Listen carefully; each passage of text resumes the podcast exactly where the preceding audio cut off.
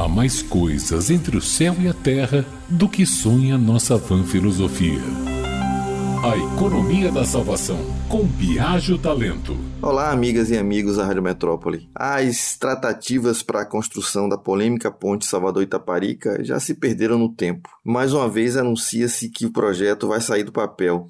Os supersticiosos podem até alegar que há alguma coisa sobrenatural entravando o negócio. É que, por serem de construção complexa, pontes sobre rios, precipícios e trechos de mar sempre estiveram envolvidos em lendas no passado. A engenharia entrava com a técnica, mas as pessoas não acreditavam que o equipamento pudesse ser erguido apenas com o engenho humano. E aí foram surgindo histórias segundo as quais somente com a ajuda do outro mundo seria possível superar por cima rios de cursos torrenciais. Houve um tempo em que se realizavam sacrifícios humanos para aplacar os deuses de rios, mares e regiões, garantindo assim que a ponte não seria destruída pelos entes malévolos. Heródoto registra num dos seus volumes de história, um desses famosos rituais foi quando Xerxes, rei da Pérsia, invadiu a Grécia por volta de 480 a.C.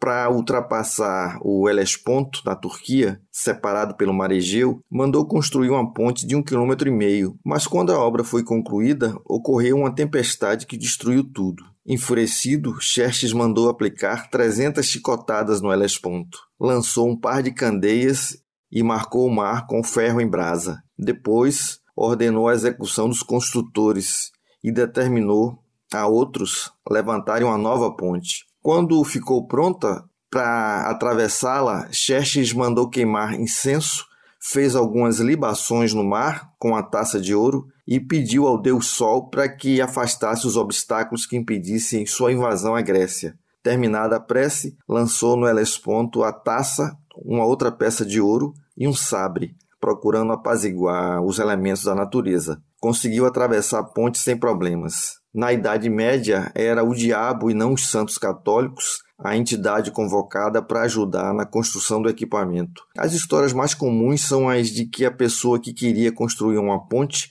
daria a alma ao demo, ou então ele aceitava ficar com a alma da primeira pessoa que cruzasse o equipamento. Mas o diabo era sempre enganado, porque o contratante colocava gatos, galos, jumentos e outros animais para fazerem a primeira travessia.